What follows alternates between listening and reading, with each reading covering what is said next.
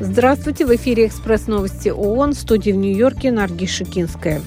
Израиль решительно отверг обвинения в геноциде палестинцев, выдвинутые Южной Африкой в Международном суде ООН.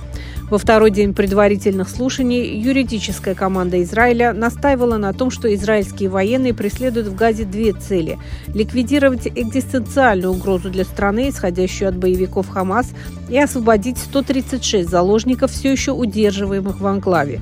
Между тем, в пятницу Управление Верховного комиссара ООН по правам человека повторило свой призыв к немедленному прекращению насилия в Газе, где за 14 недель погибли более 23 тысяч палестинцев.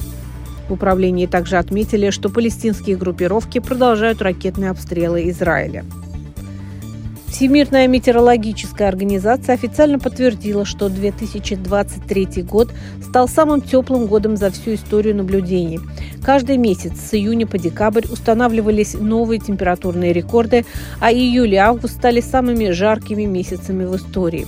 Среднегодовая глобальная температура была почти на полтора градуса по Цельсию выше доиндустриального уровня. При этом Парижское соглашение по климату направлено на ограничение долгосрочного повышения температуры как раз с полутора градусами. В свете сообщений о том, что Соединенные Штаты Америки и Великобритания при поддержке других стран нанесли накануне авиаудары по нескольким районам Йемена, генеральный секретарь ООН призвал стороны соблюдать резолюцию 2722 по ситуации в Красном море. Принятый 10 января Советом безопасности ООН документ самым решительным образом осуждает нападение повстанцев-хуситов на гражданские суда у побережья Йемена.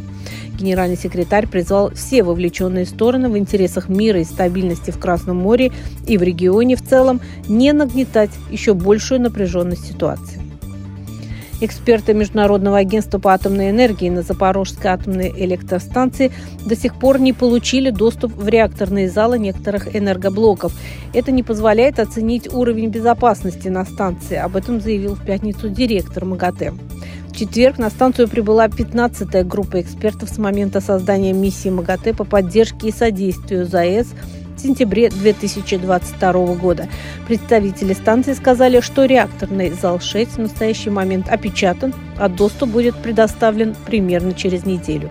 Это были экспресс-новости ООН. Всего вам доброго.